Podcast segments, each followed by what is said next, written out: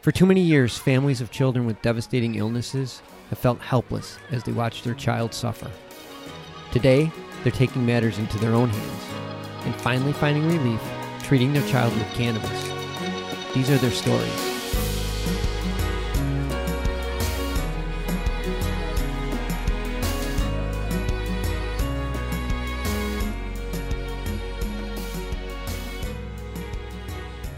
Welcome to another episode of Love and Cannabis. I am Nina Simmons, And I am Osiris Stephen. and we are the proud parents of Aiden Stephen.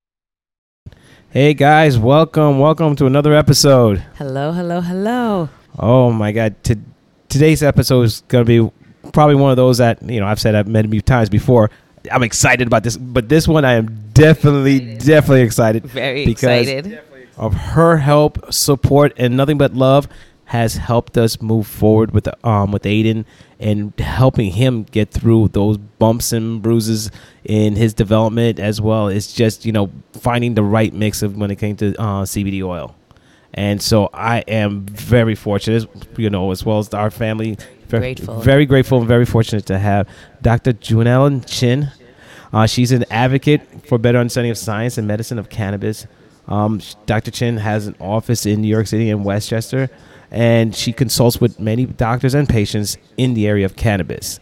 And um, she was our our second doctor that we've turned to, and we're not turning back. so, Dr. Chin, welcome, welcome. Thank you so much for having me. I was very, very excited all day. I was looking forward to this podcast, talking with you. Yay! Oh my God, we've been excited for about a year, and we're like, why we haven't gotten her on the show yet? I'm like, uh, you know what? For the most part, since we started doing it, we're like, okay, let's get better at it. Let's get Yeah, better at this. Let's get, and then we'll bring on board because we don't want to look like some Joe Blows. Like, really, guys? and then we finally got the equipment to have guests on because you know you can't have anyone in your place now. So yeah, exactly. So the timing. So we've really stepped up our game to make sure that we have, as you can say, we've cleaned our home to make sure to welcome you in. Well, thank you, thank you. No problem. So please tell, give us our audience a background on your experience, how you got started, and and where are you now with um, being in this industry and helping uh, families. Sure. Yeah. Well, you know, I got started in California 15 years ago. California legalized medical cannabis 20 years ago. So, um, Wow. so when I started, um, you know, that medical model in California was was at its infancy, and I was a, a patient before I even became a physician. So I was Wow. diagnosed with an autoimmune disease of my spine when I was a med student, and one of my attendings, one of my mentors, offered me cannabis uh, to help me get out of pain. And he was um, an HIV and AIDS doctor, and he said, "Look, you know, you wear this back brace all the time. You got to work 100 hours a week. You're never going to become a doctor unless you get this pain under control." And so he opened my eyes to medical cannabis. It helped me for my chronic pain. So when I started my practice, um, it was actually mostly special needs children. So my husband and I started our practice in Southern California, and these, you know, these kids actually were, you know, parents did all the legwork, just like you did, did all the research, and said, hey, what about what about cannabis for my my son or my daughter with seizure disorder or a metabolic disorder, genetic disorder. You know, some of them came in non-ambulatory, right? They were in a wheelchair. Some of them came in nonverbal. But they said, hey, this cannabis works for the seizures or the muscle spasm or the pain. You know, my you know, my girlfriend told me about it and helped her and her child. So we opened up our eyes with the help of other parents. And we started integrating cannabis safely as MDs with their other medications. So we work with other neurologists.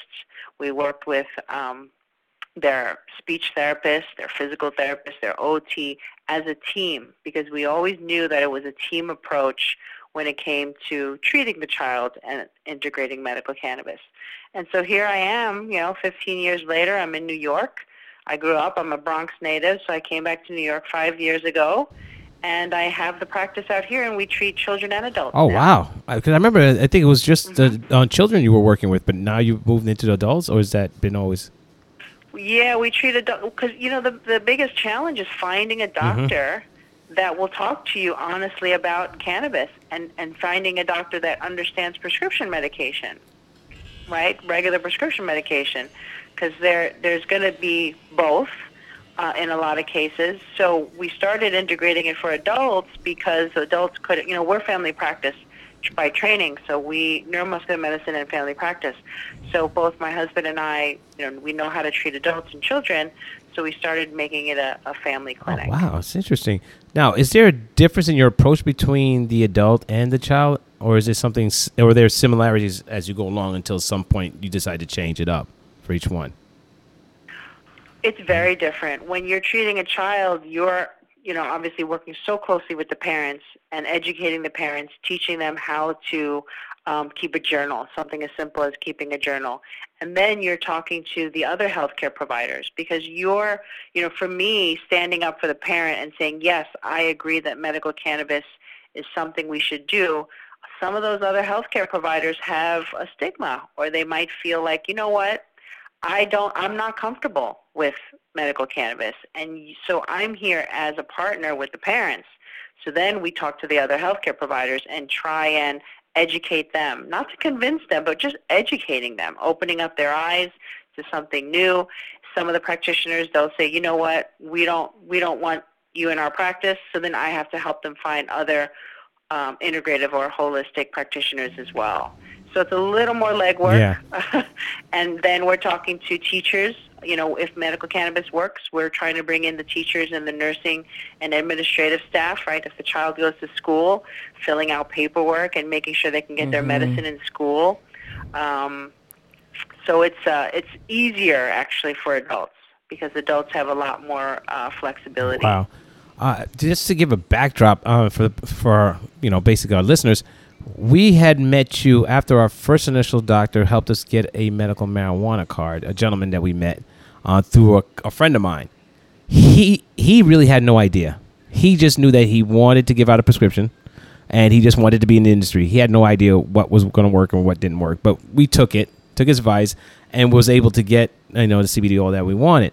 Um, we had I think So what I, I just got the sense um, I went to another medical we went to a medical cannabis doctor, but I got the sense that he didn't really work with children. Yeah, that was he our biggest issue. he was doing, but we got the sense that he didn't never worked with seizures. Actually, What- not so much children, but like seizures, Epilepsy, yeah, which was is different than the adult chronic pain or Yeah.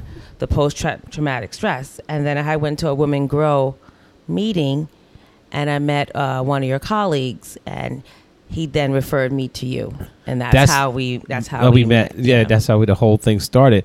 And from then on, uh, you've been a big supporter. In fact, when we had initially um, did the press conference to introduce the Tunshin bill, the 8191, uh, the S8191 in New York, uh, we had the press conference. Um, you were there. You were uh, to support it. Prior to that lead up, I was basically. It's funny because I haven't really gotten a chance to talk to anybody who was there to support us. Like, what was happening for you during that time, and then what's happened since then? Because that press conference, to me, it was really huge, and it did get a lot of visibility. And then also the video that we did um, with the Huffington Post that had over like 400 and a- four and a half million views Yes. on Facebook. I was like, I met people like in different states. They're like, you look familiar. Holy, I, I seen you. I'm like, yeah, we did the Huffington. Oh my god, oh my god, that was beautiful. I'm like, okay. it's like, yes, that's us. yes. I still I still have uh, other families calling me from watching that video, Get out. And this is years later. Yeah. Um, it's you know it's very different treating children. I mean, and, and I treat children not just with seizures, but with ADHD, Yes. with anxiety. Um, you know, kids that have Tourette's, OCD. You know that a lot of things that cannabis work for, but but it's it's challenging and it's different than an adult practice because we have to be on top of of everything with the child. They they can't express, you know, Yes. oh I don't feel good or a seizure's coming on, mama. You know, like Yeah. so you will look at Aiden and you already know from the look in his eye. He has a glaze in his eye. Yeah. Or he got up a little bit differently. Mhm. You know. Yes. You, you already feel it in your bones. Oh, God. Right? Yes, we are so in tune. So you, yeah, exactly. So you'll know more than any X-ray, MRI, CT scan, EEG before it even comes out. You already know what's going to say. That's true. So for me as a physician, I believe that working very closely with the parents because parents know their child better than anyone. So you tell me if you tell me that Onfi is not working, something different is happening, then we will have that conversation with the neurologist. You know, or if you're saying even this cannabis dose, this is too strong or this is not strong enough. So it is a lot of um, collaboration, a lot of background work that not that uh, you know physicians that don't have experience with pediatric Mm-hmm. cases and integrating medical cannabis just can't do. So for me, I kept a lot of data, medical data, clinical data for my 15 years in California because I had to cover my butt. Number one, I had to make sure that I charted everything. Um, and th- I, w- this is all I had. I only had the parents to tell me jour- what they kept in their journal. I only had, you know, their their ancillary um, health providers tell me, you know, what they saw in PT or OT, and I jotted everything down. I kept every information down, and I started to see patterns. I started to say, wow, this, you know, this cannabinoid, this profile did this, and th- at this age, and look what happens when the child reaches puberty. You know, it's a growth spurt. Seizures are going to increase, and this is what we need to do with the cannabis, or even for for female patients for um, girls that start menstruation. When they start menstruation, those a lot of the cannabis regimen has to change too. So all of these things that I've learned over the years, um, you know, is is where I get you know the evidence. Where people say there's there is nothing but anecdotal data, but we've been sitting on data from California for 20 years. Come on now. Wow. That's that's crazy. That is absolutely crazy. So, I mean, just listening to what you're saying, because we actually remember those times when Aiden would get a cold. We'll notice there's a change in his um, seizure activity, or when he has growth spurts and the seizures are through the roof. We're like, okay, what's the timeline? Oh my God, it's about his um, growth spurt time, and so we have to adjust to um, to the CBD accordingly. And I think, Right. and I think that's the difference between um, that parents. Maybe you could explain to parents um, a little bit more. Is that it's not going to be always consistent. Yeah, You know, in terms of the results. They, there are going to be some dips. There are going to have to be some adjustments. Maybe you can explain that a little bit more with CBD. Absolutely. It's not going to be consistent because of hormone changes, sleep changes, you know, yeah, cold mm-hmm. and flu, um, all of that stuff. I mean, even for adults too. For for me as a woman going through perimenopause, I'm like, wow, these are some changes. you know, adults adults go through these changes too. We don't we don't realize it because we just kind of like try and you know put it to the background. We're not paying attention to ourselves. But children are very, very sensitive, very sensitive to anything. You know, it could be light. It could be, you know, you watched a late movie and then you didn't get enough sleep. Bam, there you go. Sleep, yeah. Oh my Mm, God. Yes, it's we true. see. Sleep we know the important. sleep part very, very, very well. yeah. So you know, I work in a school, and I've seen I'm seeing a lot of children with ADHD, ADD. Are you getting um, more patients with that diagnosis? Yes, I am. And I, so I, you know, of course I help integrate nutrition. Uh, it's very important for ADHD Yes. kids. Um, but I do integrate medical cannabis as well. It helps, you know, I think with the nervous system, you know, I always say kids with ADHD, they have a Ferrari as a brain. And they have bicycle pedals mm-hmm. for brakes, and you know that setting is you know, that that saying is very very common, and it's true. They just can't stop. And, you know, it could be the humming of the HVAC system or, you know, the child in front of them is tapping on a pencil and then the teacher is dangling their keys. So all of that is really important mm. and they and they start to glue to that. So what the cannabis does, the cannabis tempers all of that and allows the child to focus. Um, and you know, we're we're not talking about giving cannabis to a normal teenager, a normal functioning teenager. When when children have this, you know, quality of life disrupted by ADHD, anxiety, OCD, they have a, a, a not 100% functioning endocannabinoid system. So they need something. Got it. Got it.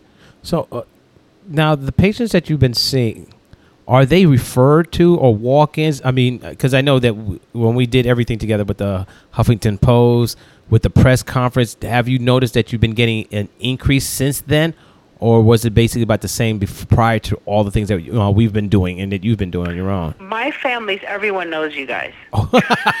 Get out! I really? I mean, it's really since we've been working together.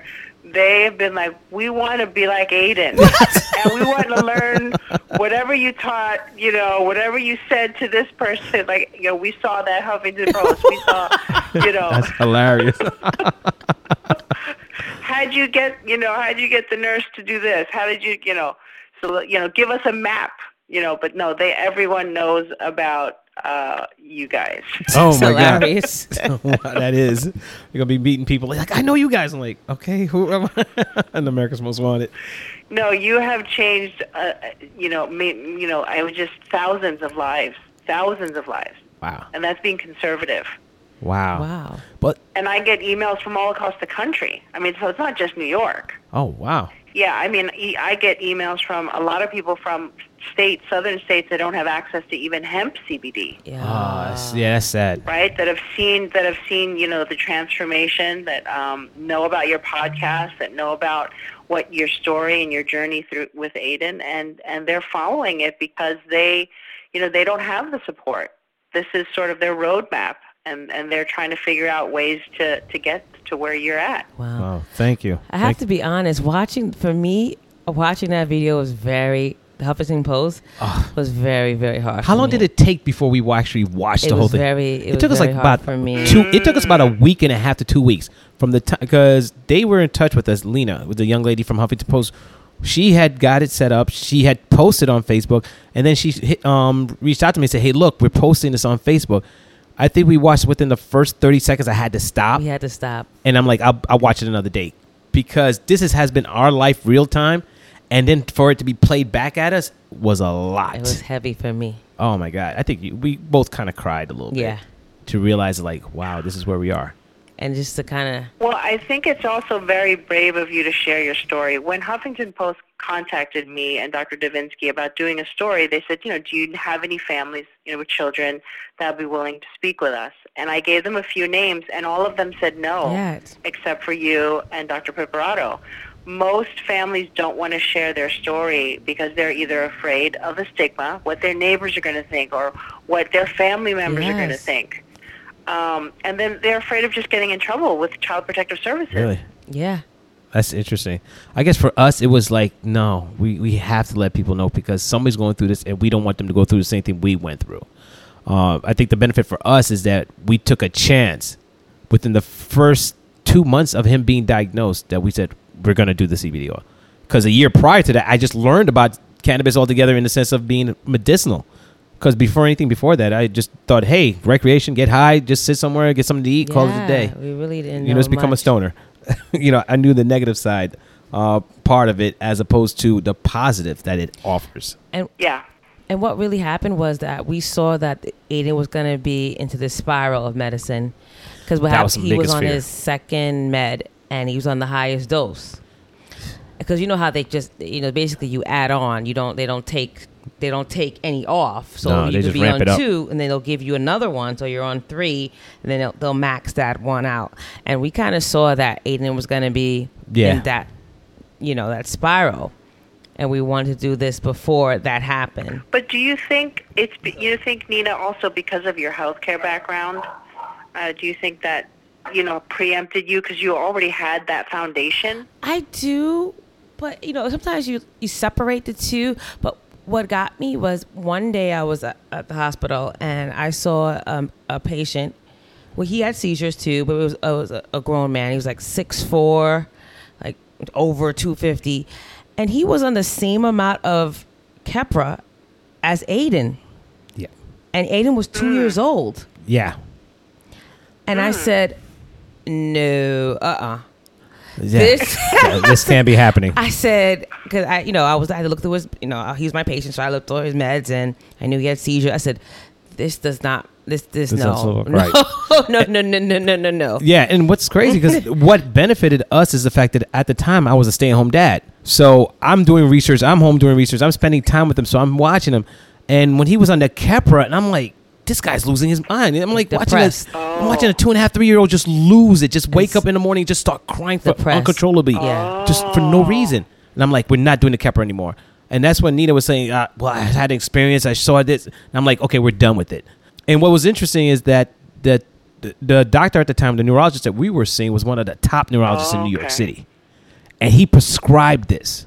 And what we found out later on is that the amount that he prescribed was for an adult male that's way over 200 pounds that he had our son on. So we, we know, it, but it comes to the education because at some point we're just like, for me, I'm not trusting when it comes to mm. like medical professions. It's, Wow. This is something because I feel that everybody has an in for something, so I just have to double check their work in a sense. Like, you know what? You're offering this. I'm gonna research it, and then I'll come back to you with a yes or no. And that was one of the things Nina, because to her background, because she's in the medical field, she uh, she sees the opposite. So it's like for us, I think it's helped one another really balance things out and understanding like, okay, what will work and what will not work. What are we comfortable with? Yeah, I'm trusting, but I, of course I have to question things. But I'm more trusting than, than yeah, in the medical Osiris. than Yeah. I am. I'm not. I trust nothing, no one in that sense when it comes to this. Especially because as a father, this is my family. Uh, as a male role model, I, I, I have to protect. Yeah. You know, and that's one of the things. Especially when you're having a black male child, it's like I'm like a hypersensitive, hyper big mm-hmm. bear. I'm protecting everything. now, I, I had this question for you. I've been thinking about it for quite some time. Knowing Aiden and patients that you have who may be similar, are you seeing any differences as you've been seeing with Aiden? Because I like I sent you the video of Aiden on the scooter, and that hasn't changed. That's been him on the scooter for the past what three years now. As it At should least, be. Yeah, even longer. Yeah. Yeah, 'cause, I mean, he'll have a seizure. He'll have like a jerk or s- s- some what we call a jerk is like a quick twitch that just jolt him like it looks like he has Tourette's, and he'll go right back to whatever he was doing, especially if he's scooting.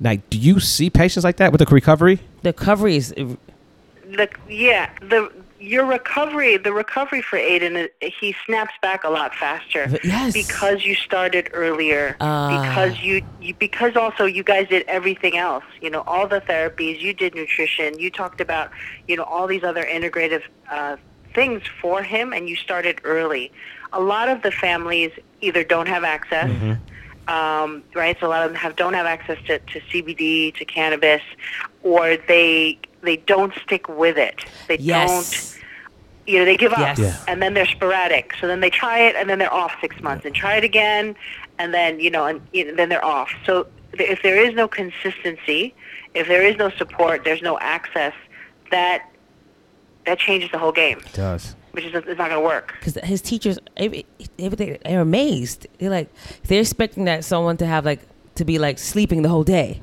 Yeah, Right. and he hasn't. he's not. I've, I mean, I've witnessed some things where I've, like I said, take him out on a scooter. He'll have a seizure, he'll completely like collapse, and he'll, you know, go into like almost like a grand mal, but doesn't last that long. It's like ten seconds. He'll get up, and I'm like, "You okay?" He'll cry for a bit. He's like, "Yeah, yeah, I'm okay." I said, "Okay, let's go back." He'll jump on the scooter and just start running. It's just like nothing happened. And then, um, because we noticed one of the things I noticed with him is that his right leg would be weaker, and so I'll have him alternate and push off on the right leg to strengthen that up. And then I'll tell him alternate, switch on the left. And he does it and recognize it. Wow. And that's, and, and we've, we've been recording. I've been documenting this for a while. I have videos since he was about, when we first got his scooter, like four mm-hmm. years old, four or five years old. He's seven now.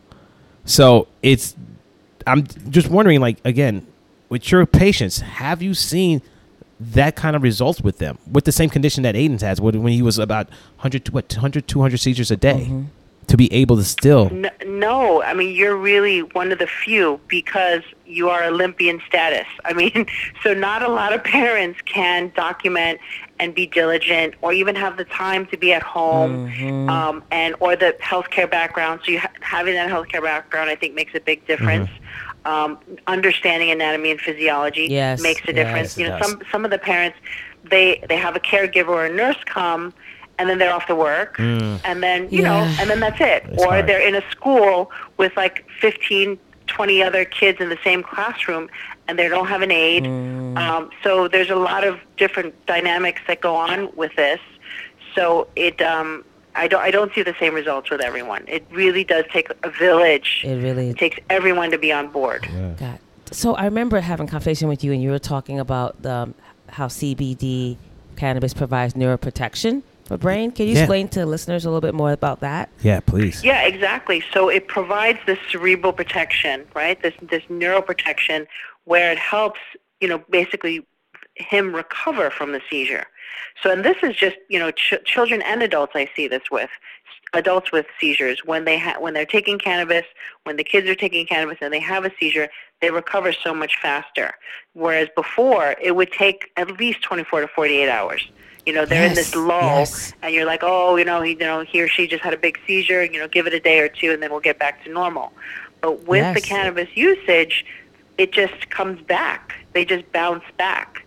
Um, even if you know if you're having nocturnal seizures in the morning, they're just still functional, and it makes a huge Yeah. difference, especially for children that are still growing, that are still assimilating. So you think of like nutrients and appetite, um, exercise. So by him recovering faster, he's not losing that time you know, re- recovering in school and and um, you know losing his appetite or just laying in bed, you know, not being stimulated. So you've you've actually gained time with him in his recovery. Yes, true. Because I know the early the early on uh, stages when he first started developing he would just be out cold, and then the medication would give him um, what was the the diastat.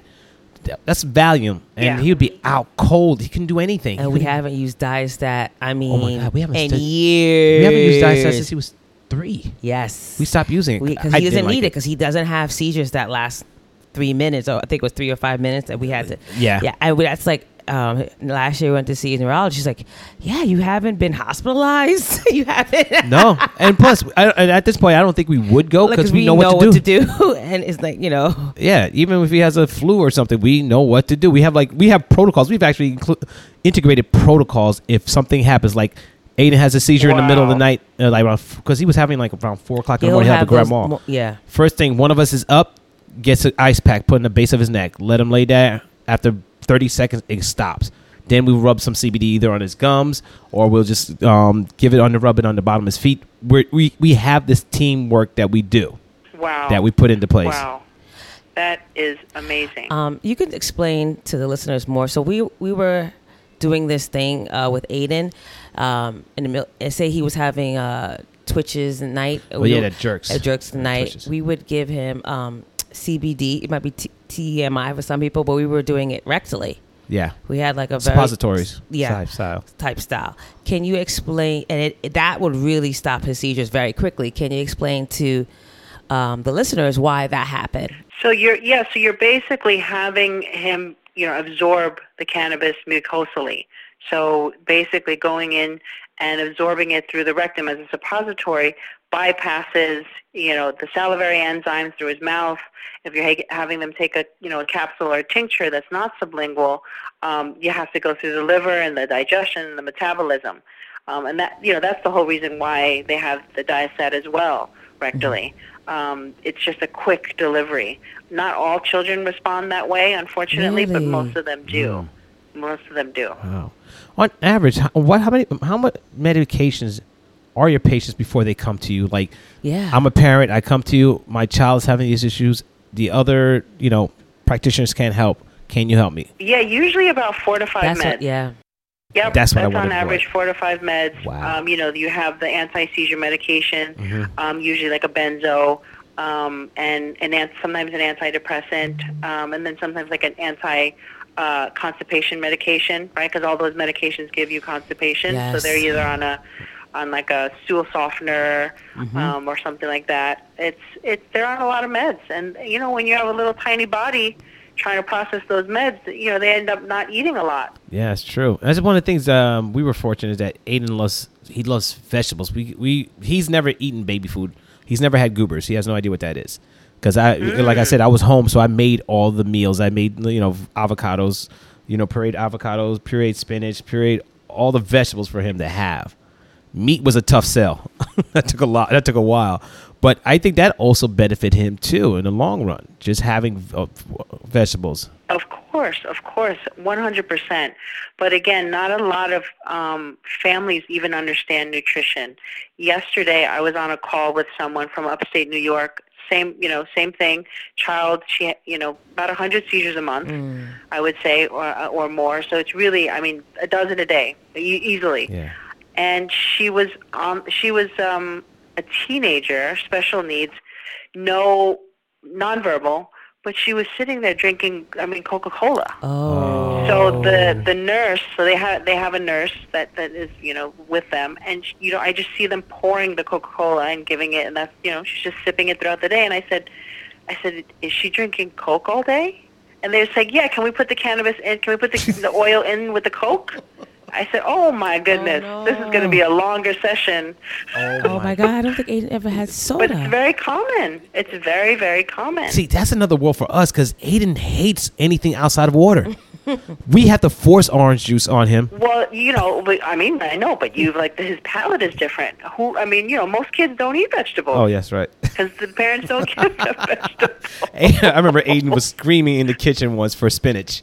He lost. He started tearing the kitchen apart. Where's my salad? I mean, he's a foodie. He's a foodie. What can Yeah, I he is say? that. He is and that. he was breastfed for two and a half years. Lucky guy. Uh, see, there you go. Jesus. I know it was tough. Uh, for so, um, have you been getting referrals from other doctors? Like they're sending their patients to you because they seem to not be able to help them. Yes, yeah, I still get many referrals because a lot of most physicians are not in private practice. They're um, part of a large uh, conglomerate, a large medical center, and they have to follow the guidelines of the medical center. So if the medical center says our policy is Oh. no cannabis, then they'll refer out. Ah.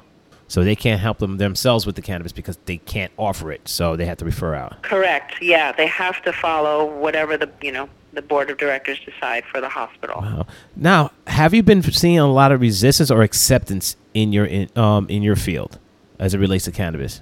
You know, I've been doing this for so long. A lot has changed, but a lot hasn't, unfortunately. Yes, I feel the Um, same way. Yeah, I mean, when, when and the West Coast is very different from the East Coast. In the West Coast, it's much more open, much more access.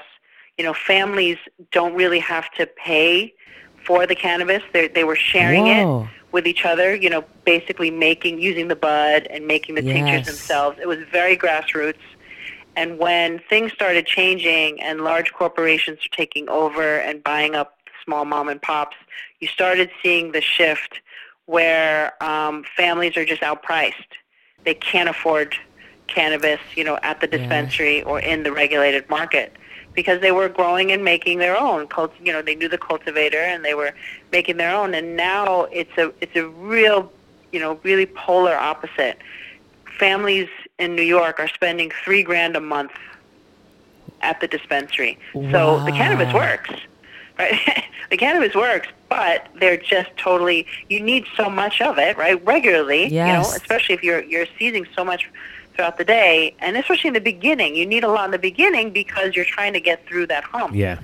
um, and and figuring out what works and what doesn't work. So you're you're buying a lot of products. Oh yeah. Three grand a month, easily. Three grand a month, Oh my God. We that's- were just on the cannabis. wow. We're complaining. We're about three hundred to four hundred a month, and we're complaining. well, I mean, I think the reason why is because Aiden is no longer at that stage where he needs a whole lot more than probably other kids where they're going constantly through bottles.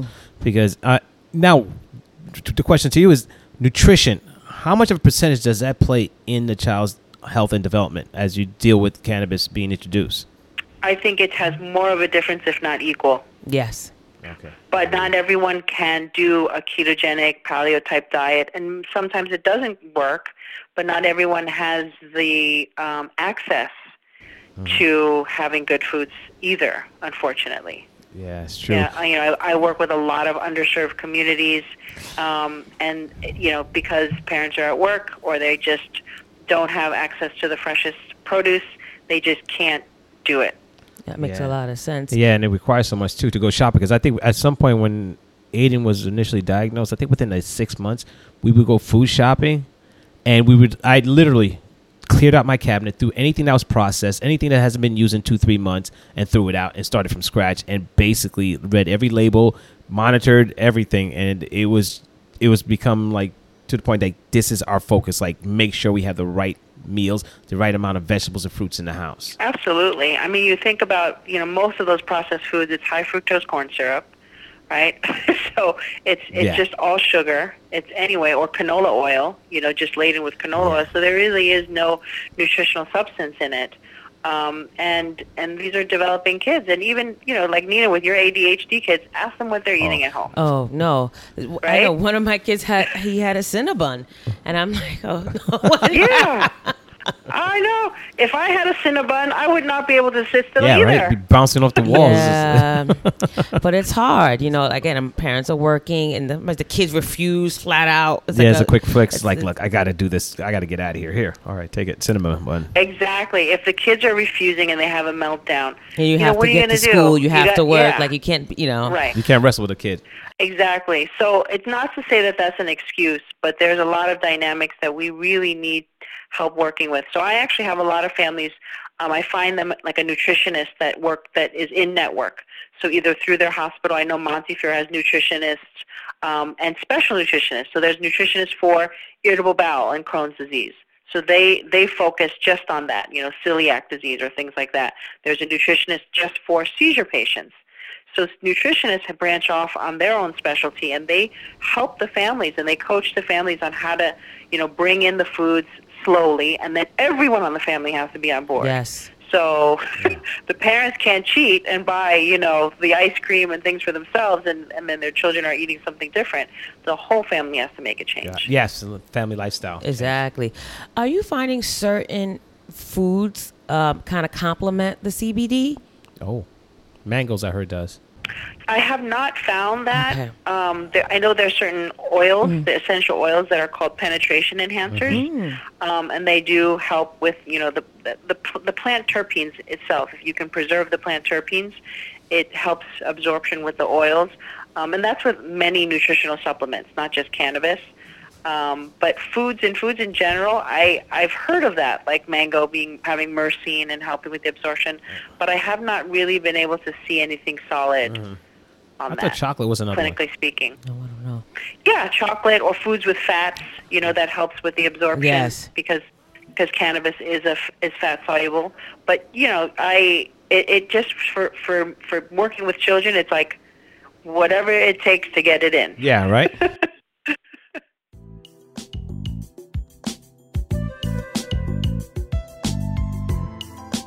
so, so what, what's your opinion about uh, CBD water? With um, where they state it has a high vi- um, availability, bioavailability. Do you think there's really something solid to that, especially in water when you, we're saying that the body absorb the fat is so absorbed uh, through the oil? Oh, your terms of like encapsulation with nanotechnology and and making it more water soluble. Yeah, between the two. Yeah, you know, I I get asked that all the time. Yes. And I I have not seen any um, like clinical data where they test the pharmacokinetics, like the absorption, and if it's any better. But I know that plant medicine, especially cannabis, is fat soluble for a reason. So, you know, if we're trying to mess with it and trying to make it water soluble, is that you know crossing that lipid barrier? Is that really good? I don't know. That makes sense. That's a good question. I'm not sure. So, th- so the jury's still out. I'd like to wait and see what happens. Yeah, because I know a number of companies that are doing it. I mean, if I've had the uh, CBD water and I've felt the difference. Okay. Um, it was about ten milligrams. I was like, whoa. All right. But it was like, but it was about seven dollars a bottle. oh it Oh, was like maybe goodness. a liter bottle. I'm like, Lord, I don't know how that's gonna fly off the shelf. Uh, now, with your patients, how do, do you also integrate the other fields? 'Cause I think that was something you talked about because you did say that you do work with dietitians and nutritionists. How about physical therapists? Because again, Nina's background being in physical therapy, mine just being uh, basically a gym nut, just going to work out. That we've been able to uh, integrate exercises for Aiden. Um, recently, I have him starting to do squats because we noticed that he was walking on his toes a lot, and we I knew that was you know with Nina sharing with me that is, is dealing with neurological. So we've been working on his squats, his stance, and dealing with that. Also, um, just the basic strengthening up his legs. Now, do you work in conjunction with a physical therapist to help parents in understanding their child's, you know, physical limits because of the seizures? Yes, there's a lot of PTs that specialize in special needs children. So I do work with them, and I make sure actually that the cannabis dosage um, coincides with their sessions. oh, can you explain more about that? So sometimes kids that are very spastic that can't control Oh, yes. muscle tone. So I'll have them use the cannabis right before their PT session, so that everything is relaxed and that they the PT can do more work. Um, and and a lot of times they'll find that wow, we actually got more done because the muscles were more relaxed. Yeah, because the muscles did. Yeah, that was one of Aiden's things. He had like the tight Achilles heel, the tight hamstrings, and calf Oh, muscles. yeah, from yeah, from walking on his toes. My question: There's a lot of topicals out there. Uh, do you uh, do you think that works better for the spasticity, or is um orally? The topicals are good again if they have penetration enhancers. So if they have essential oils that help go through um, the epidermal layer. But for the most part, I've Uh-huh. seen topicals work really well with neurological issues like a diabetic, you know, foot um, or nerve pain. Mm. Um, I, I'd say that the menthol bothers children. Um, for they're they're very Yes. sensitive already, as it is to, to you know clothes, certain clothing, um, certain like pressure as well. So anything mentholated, I find that my pediatric patients don't do well with. Oh, that's interesting. Now, the children that you uh, see, what are like the most glaring issues, physical, that you see uh, outside of the the seizures themselves? Um, is it that either with the wheelchair bound or they limp to one side? Because I noticed that there's times when Aiden will have a seizure and his right side would go weak, like he can't lift his right arm or his right leg drags a bit. Is that something that is common that you see? Yes. Yes, it's usually one-sided. It's all, it's it's usually one-sided, and that's the same side. You know, the face will droop on that side, or the neck. You know, the neck muscles collapse, and they'll have a little bit like a torticollis. You know, the spasm of the neck muscle and tilt to one side, and it's usually favoring one side. That is correct. And usually, when you look, so Nina, you would know this when you're looking at posture. The you know the scapula, the shoulder blade will be lower. You notice that the hip um, and the ribs will become more contracted. So what I actually do is I show parents how to just do soft tissue at home. So if they can't get to PT, what kind of massages they can do at home to lengthen um, that area and just basically work that weak-sided area more. Just you know, just massage. And the kids usually end up loving it and fall asleep, but that helps a lot. Wow, wow. Well, like, what's the youngest patients that you've um had, you've seen um experiencing spasms and using uh, CBD? Um, not my n- a nine-month-old is probably one of the youngest ones I have now active. Wow.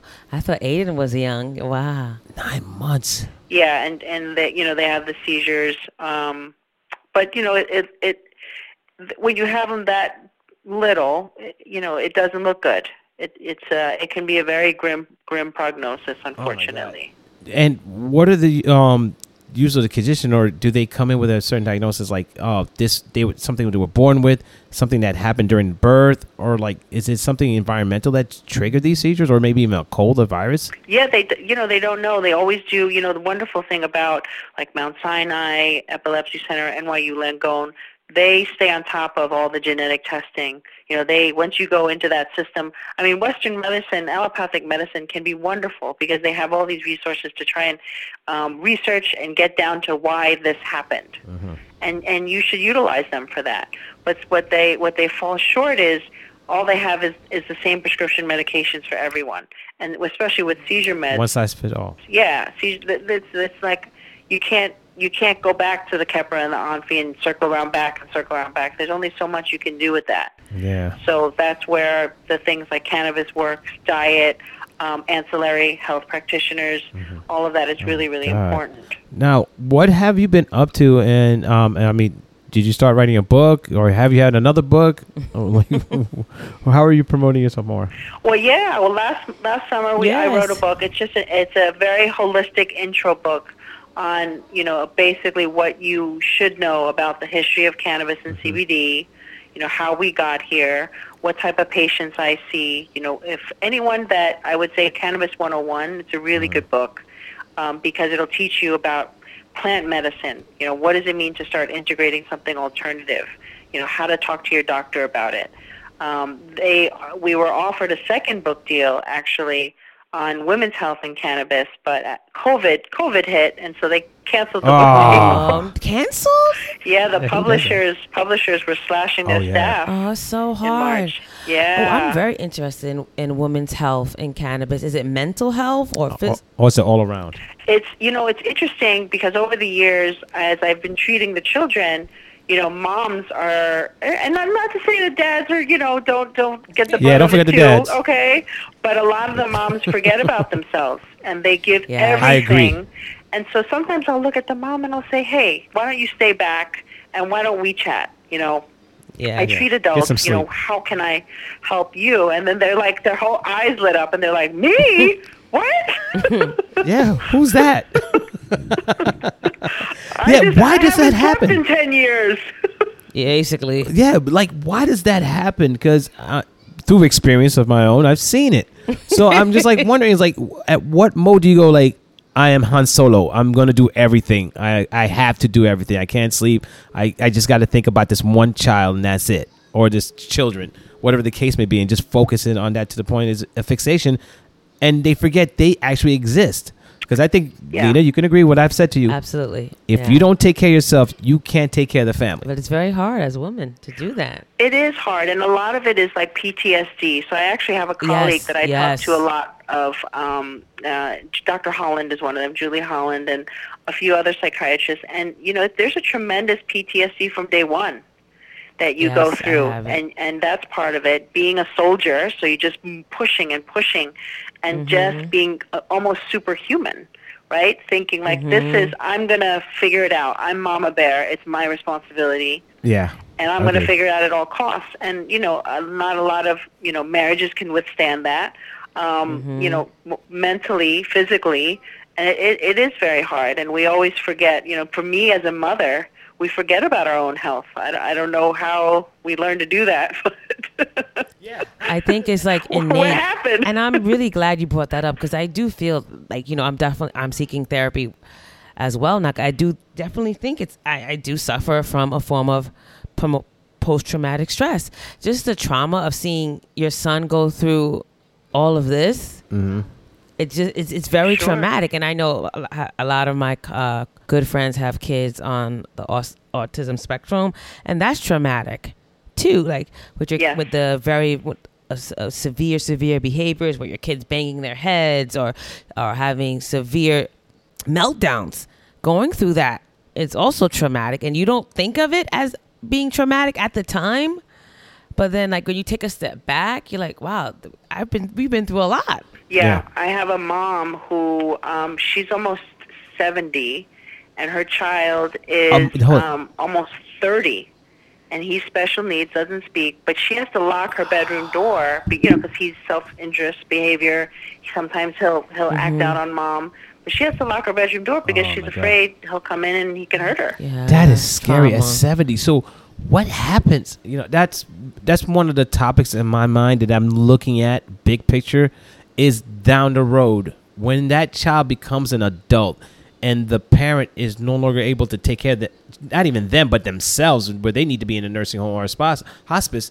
Like what happens to this adult? Exactly. see that's what we're concerned about son. There are not enough there are not enough places for for for these. I mean so her option was for to put him in a group home and when she put it she tried putting him in a group home they would just sedate him all day long mm. Yeah, that's, yeah, because they, they they don't have the manpower to deal with someone, a child, an individual that that age, that size. It's just Right. because they usually turn to be like what triggers them in a hormone why that some of these children grow up to be like these man-sized adults. Like wow, you're like 6'2", 240. Yeah. it's like, and then you have this behavioral issue. yeah I It's a Yeah. I, I sense that there's going to be the return of the asylums. Uh, my my personal opinion, I think there's going to be a return for that because the numbers are growing. yeah there's got to be something you know if even if there's like an uh, an extension of you know nursing homes they have for elderly if they can have you know better extended care homes or respite homes where they can take them for a little bit and give the parents some respite um, you know, and I think it's it's a lot of it's very complicated. A lot of parents will say, "Well, what happened when I if I get old and or if I die? If something Yeah. happens to me, who's going to take care of my special need child or, or a special need adult?" Yeah, that that's a big question. Now, what are the states doing in reference to that? I mean, you know, they're good for throwing money at things, but nothing with any real substance or any real life changing. It just says, "Hey, okay, this is what you need. Here's the money. Good luck." I mean, are you seeing anything? It's uh, it's so tough. No, because it, and every state is different depending on funding. So with COVID, right? For example, the last three four months, I have been so busy with families calling me because they're they're not working or they have to work from home or they have a special need child. So they don't even get a break. They can't even go to work and get Yeah. a break what they normally do. So they are going crazy. The whole family is going crazy and they're worried about getting sick. They can't go outside to take a walk. You know, I had a 2-year-old that his what kept him from his meltdowns his, this autistic child is going to the playground Yeah. every day. Going to the Exercising. playground, being Yeah. active, exercising, and they couldn't do that. And the child would stay up till 4 a.m. So finally, the only thing she gave him and continuously gives him to this day is the iPad. So now he's so addicted to the iPad, and he can't get off. He can't get off. And so, you know, she's calling me in a craze like he has insomnia, I have insomnia, there's behavior issues, you know, his motor tics are getting worse. So it's this whole spiral that, you know, and it's like, wow, Uh, you know, how the cannabis is not going to fix that. I was I, I was very sad. I work with um severe uh, special needs children, and I was very sad for the parents when we had to leave school. Very very sad because the routine, Yes, these You know, kids in these conditions need routines, the, the routine is off. especially, especially boys. exactly, exactly. So I could imagine them asking for help for something. You know. Anything. So, the lifeline. the question for you: Are you also collecting? Because I know New York State's not great for this. Uh, you know, I don't want to badmouth them, but they're terrible when it comes to aggregated numbers on the age, sex, and um, location of children under the medical marijuana program. The patients that you see, especially when they're around children, do you have data on the demographics, age, as well as sex, so you get an idea who you know who your patients are, basically?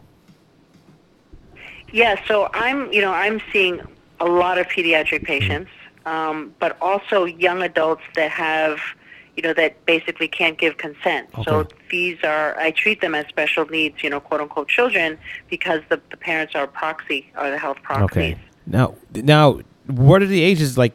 You see a large number under the five years old, or in between the ten to twelve. Oh my goodness, it it really varies. I mean, I see toddlers, you know, all the way up to like I 30 years old who is a nonverbal special needs. Um, so there's a mix uh, of of all of them. Um, I since we've you know been together working on on the Huffington Post piece. Um, and some of the advocacy that, that you've done, it's a it's a real spike in younger children because they've seen your video, they've been inspired, they want to look at you know what a roadmap would look like for them. So under the age of ten, easily. Wow, that's a Um, big number. It's a big and spike. And m- most of it is the seizures and neurological disorders, or like, do you see a spike in the seizure aspect of it, like epilepsy, or do you see it in the ADHD or ADD? Like, which one has skyrocketed since you've been seeing? a lot a lot of seizure patients, but also I do see a lot of OCD patients. OCD. So Oh. pediatric patients that have you know motor tics or OCD tendencies, um, I, it's it's a it's a really big thing that the cannabis works for. Unfortunately, OCD is not a qualifying condition here in New York, Yeah. um, but the, a lot of the special needs children have concurrent um, diseases like irritable bowel, you know, which we can we can qualify under irritable bowel. Um, or some sort of a neurological um, disease, and then we treat for you know the different symptoms like the OCD or the motor tics or the Tourette's. Well, Now you've no, so you're seeing like a number of children and adults with stomach issues as well as on top of the let's say the ADHD or the seizure activities. Yes, Are there like uh, is there a correlation between the two? yes, there is. So when you yeah when you have the you know it's the gut and the brain axis is very interrelated. So um, you know you you you are very meticulous about Aiden's diet, so you probably see a lot less of it. Um, but a lot of parents will will notice you know the kids either has tremendous constipation, so they're on stool softener, they're on Metamucil. I mean they have all this you know excess stuff, uh, or they have diarrhea and they're just having the runs all day. Oh, my and then on top of that, you know the seizures or ADHD or OCD. Oh my god. Now, what was the most severe case you've seen on either end when it came to the gut health? Um, I've had a kid with um, what's called short bowel syndrome, where he was born with, um, you know, abnormal bowel. Basically, the, the intestines were shortened. Some of it was not developed properly, and had to be surgically removed. And he just doesn't assimilate his nutrients, Ah. and he has seizures.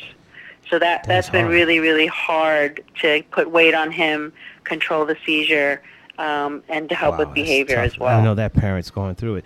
Uh, You know, um, sadly, that some time ago, um, Nina and I were doing some research, and I came across something which was really scary and fascinating at the same time. Where fifty percent of divorces, um, ninety out of out of fifty percent of the divorces that happen nationwide, ninety percent of them has to deal with a child with a disability in the home, and I found that like Wow. staggering. That yeah, it, it was mind boggling. I'm like ninety percent are due to with a child in a home that has a disability. So it's like parents have reached one parent says I can't do this anymore and just basically walks away. Well, it's interesting that you say that because now that I'm thinking about it, I, I've never looked up that statistic. A lot of the special needs families that I deal with, either it's a single mom or the mom and dad are not together, and I usually have to do two separate visits. So the mom comes in, you know, all gung ho. I want to learn about cannabis, blah blah blah, and then they're like, okay, well, you got to speak to my ex-husband separately and just tell him what I what you told me Wow. and then we got to get him on board or you know her partner may you know may not be a male or female get her on board and then it's so it's a longer process Oh so that's God. interesting you brought that up I, I didn't i didn't even put those together yeah, because I mean, uh, Nina and I, uh, we've we've We had, we, had our challenges. challenges. That's an understatement. we just didn't have enough furniture. but Oh my God, yeah, yeah. because we, I mean, it it it can burn you out. I think uh, for us, it was the uncertainty and then the lack of sleep because Aiden sleeps with me, so you know to make sure that you know. You know, if he's okay, if he happens to have a grand mal in the middle of the night, you know, somebody's up and, you know, being able to jump on it. And, uh, I think that was a part of it. It's just that we didn't, we lacked the, the sleep, and at the same time, it's just that un- uncertainty of like, okay, how long is it before he heals? You know, completely, or you know, when is it gonna stop? You know, because we're always looking for the end game. This put an end to this, as opposed to getting through the process and making sure he's healthy. That eventually his body will break it and he'll be fine. Yeah, so we definitely know how how that is with the relationship, and that's kind of why we did the we started this podcast. Yeah, really. wants to do communicate that, and I think a lot of it too is also um, we didn't know how to communicate with each other when it came to Ada because she um, Nina has her perspective and I have mine, and it would, come down to well, whose perspective's going to win. and it, was like okay, I, mm-hmm. I mean, it got to the point where we had to, if we had a case to make about let's change his diet, well, why? And it's like. Hmm. Well, because I want to. No, it's not good enough. So Bring just the because- data. Yeah, bring the data. research. so we both have our paper research right here in front of us. Sit down at the table. Let me see your research. What do you have? What do you have? And we just exchange the document. But I think that made us better, really, because then we got it really, really involved and in depth in doing research and finding ways to help them. wow that's amazing what a blessing what i mean really what a ble- I, I know it must be really hard i can't imagine i can't imagine but um, I mean, you guys have really done so much, not only for Aiden but for other families. I, I hope you realize that. Uh, you know, it's it's it's funny you say that. I'm like, really? I mean, granted, there's been a couple of families that we uh, reached out to us that we shared some information, um, you know, guided them, and they were very appreciative. So, you know, it's just like I wish there was someone there for us, family wise, when we were going through it. But you know, just the fact that we got involved in the community.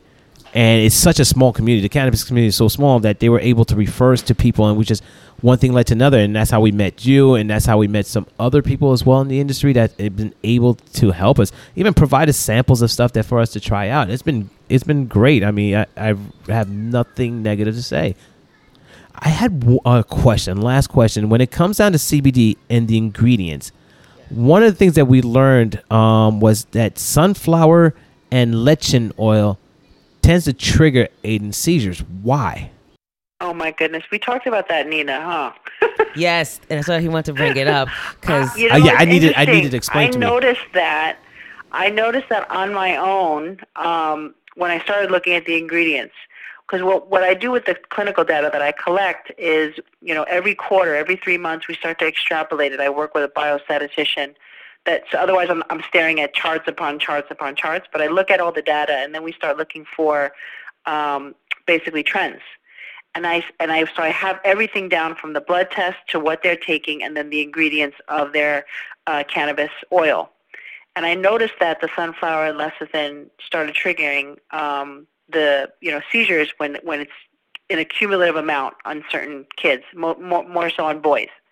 And I contacted one of my um, nurse friends who's a cannabis nurse, and I she's an expert in nutrition, and I asked her that, and she said, "Oh my God, I noticed that too."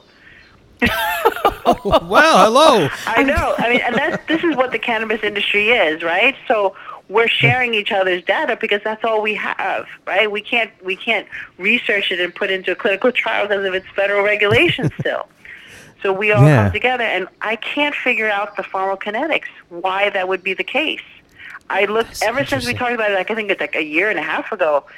I can't find anything on it, and I was going to ask um, my colleague, Dr. Spellman. He's a PhD in plant. Um, he's a plant che- chemist essentially, and I keep forgetting to ask him. But now that it's on my mind, I'm going to ask him and get back to you with the answer. Yeah, it's, it's very interesting because like he was on this uh, company, it was fine, it's working really great actually. Then all of a then all of a sudden it was Seizures were just jumping, and then it was different, like shakiness. His teacher even mentioned it, and I just look. I just happened to look, and I'm like, wait, this additive wasn't there. Well, what benefited us is the fact that we kept the old bottles. Yeah, we kept the old bottles. Uh, Don't ask why. Don't ask why we kept the old bottles. But ironically, we kept the old bottles. And Nina's looking at the and comparing the ingredients, and she said, "Hold on, the lecithin's included, and it's not in the old one. So the old batch, even so, if you look at the um, the COAs, uh, the certificate of uh, analysis, the lab reports, it didn't match up with what we're we're used to having. So they kind of changed things and didn't really give us a heads up.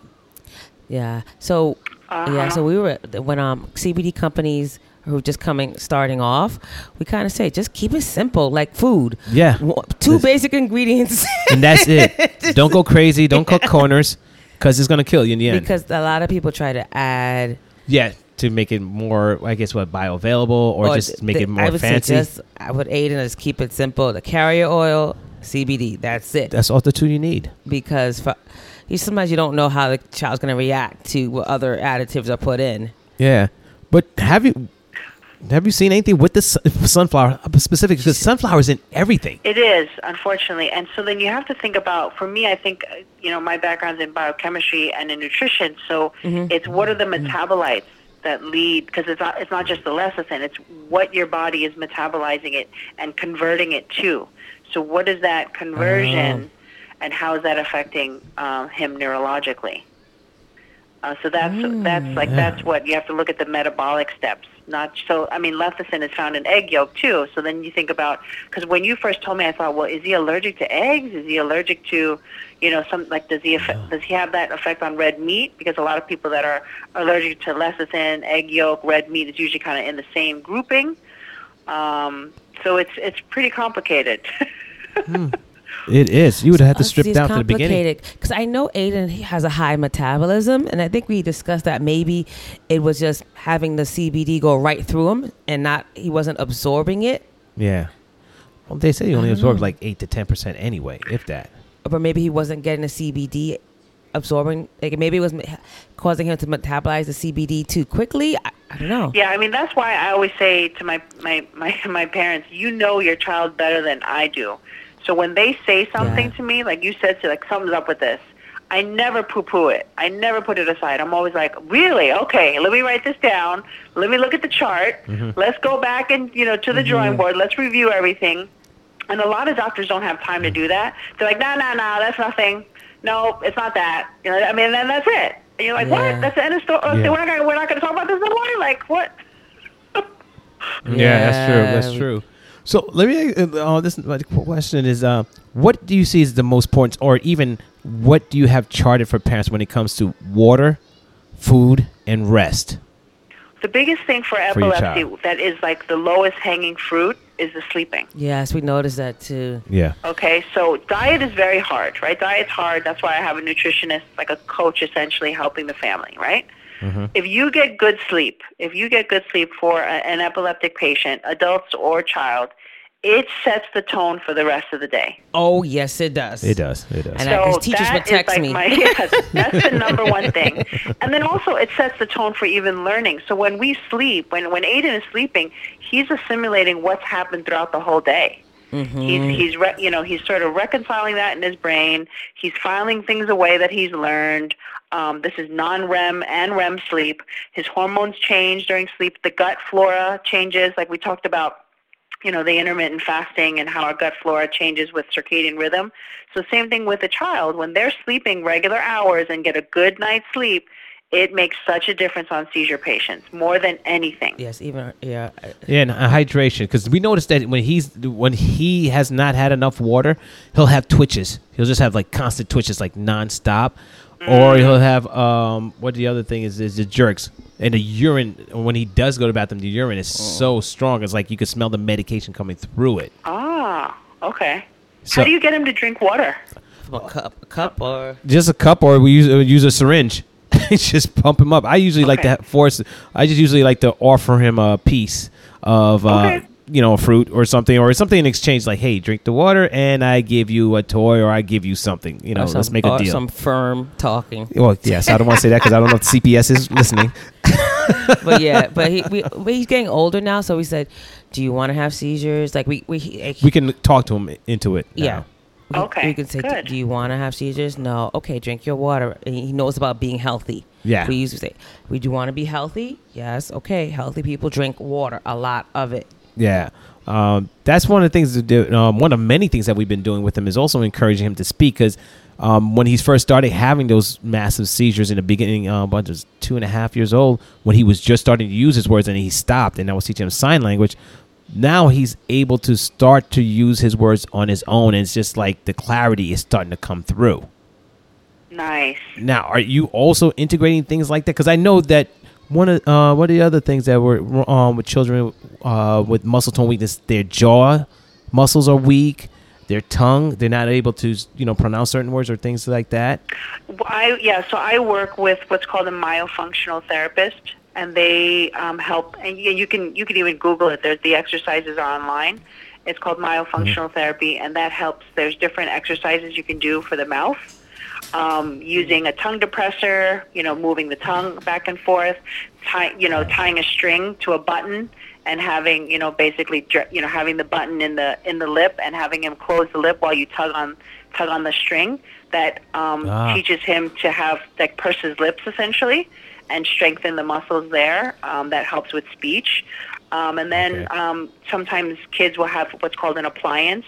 So you know, it might be like not, it's not it's not braces, but it's it's it's a mouth appliance that that slips in, um, and Ah. it'll either widen the palate, help with swallowing, um, help with like bruxism, like clenching of the jaw.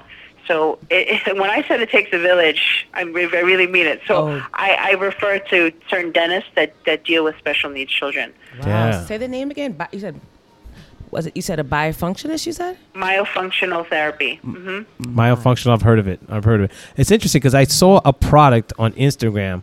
It's called Jawzrsize, like jaw, and basically it's a ball. It's a rubber ball. You heat it up um, in hot water, and then you just bite down. You clench down, and what it is supposed to do is chew on it. Almost, it's just a ball that you kind of chew on, and it strengthens the muscles around the jawline.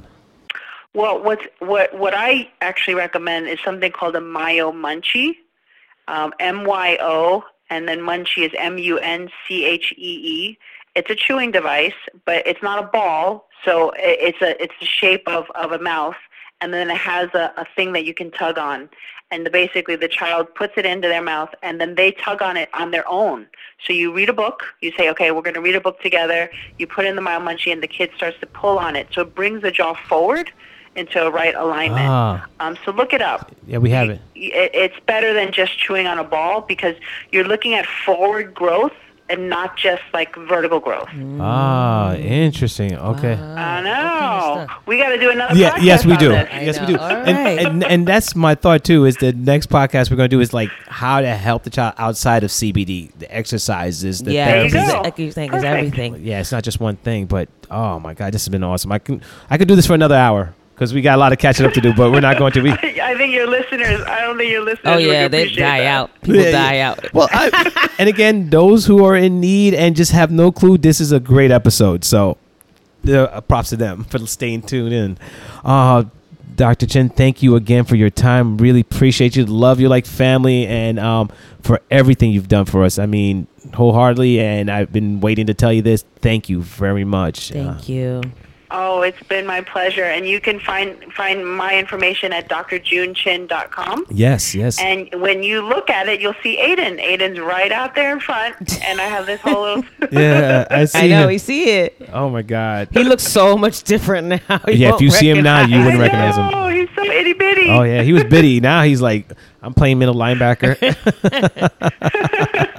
He's Oh, that's awesome. Well, when all, when you know when things get better, we should definitely see each other in person. Definitely, yes. I would love and look forward to it. Um, I know that uh, the CWC is still having their show this year, um, so I'll keep you posted as well. Uh, hopefully, I'll see you on some webinar.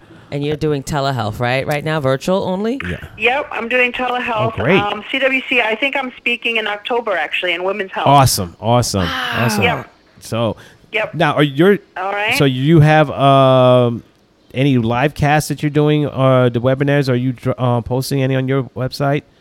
yes, I'm posting it on my website and my Instagram page.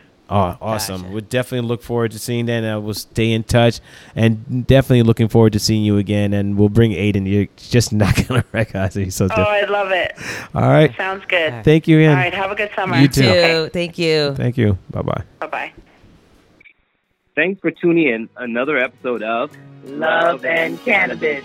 I'm Osiris Stephens. And I'm Nina Simmons. Be strong. And stay empowered.